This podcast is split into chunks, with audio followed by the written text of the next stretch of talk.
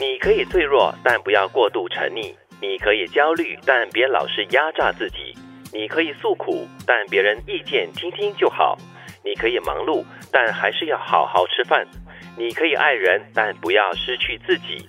这些道理你都懂，可是做到了吗？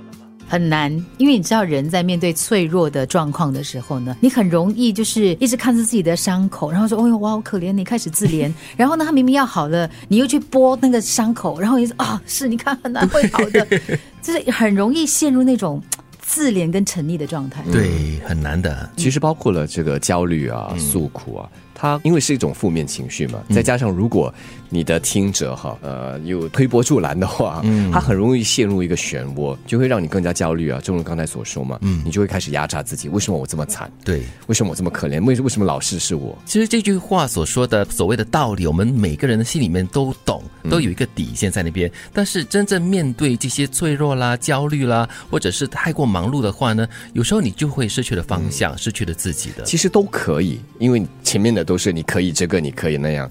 这里说的重要点就是不要过了度，这个度要拿捏的好，因为一旦过了的话呢，就自讨苦吃了。我特别喜欢你可以忙碌，但还是要好好吃饭。嗯，就我们常会听到人家说哇忙我忙忙到我没有吃饭呢。嗯，其实我觉得这个一点都不可取。嗯，你不可以因为忙碌而不吃饭。对，再不然的话，我们也会碰到一些可能情绪陷入低谷的人，他们就让自己沉溺在里面。嗯，所以一般上哈，我们看到的画面是亲人、挚爱的人，对，就会捧上一碗饭。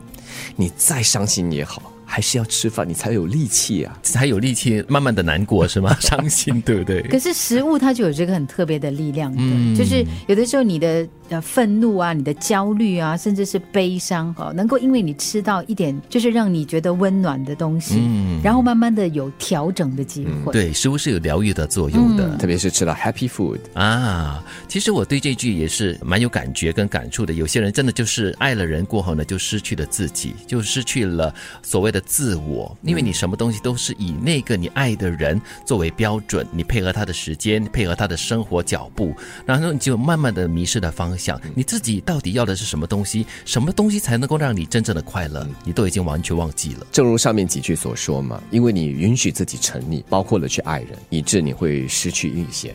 从来为难自己的不是别人，是自己。你必须接受一个铁一般的事实。人生多数的结果是我们选择来的。嗯，虽然我们常会说没有办法了，有没得选呢？但是如果有人欺负你，你选择了让他欺负你，你让他有这个机会，嗯，欺负你，或者是凌辱你。对，有人激怒你，你让他有机会看到你暴怒。啊。不过有一句话说：“人在江湖哦，这个时候是身不由己，还是其实还可以让自己抽身的？”我我觉得可以选择的。嗯，虽虽然我们说，比如说你讲说在职场上遇到就是欺负你的人，可能刚好那个人是你的上司，然后你觉得哇，每天要跟他一起上班是一个让你觉得度日如年的一个过程，然后非常的痛苦，然后可是你又必须要考虑到三餐温饱的东西，你必须要赚钱。嗯，可是你可不可以在你的能力范围之内呢？就是尽量的避开跟他的冲突。啊，对，不给他任何这样的机会来欺负你，而且我讲不给他机会，并不是说无视于他对你的欺负，而是你自己要很清楚，到底他对你的欺负是合理的吗？嗯，又或者是在你在一个决策的位置上哈，你这个决定其实是有利于公司的，有利于一个大环境的，但是可能它有悖于你的个人的价值观或者是道德观，对，这个时候你取舍哪一个呢？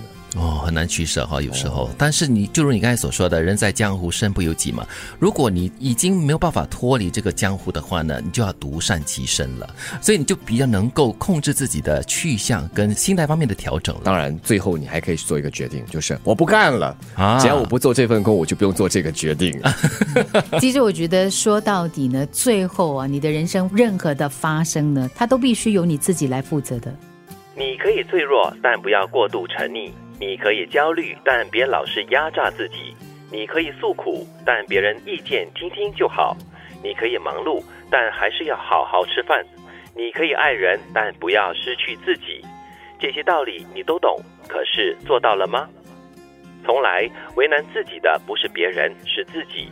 你必须接受一个铁一般的事实：人生多数的结果是我们选择来的。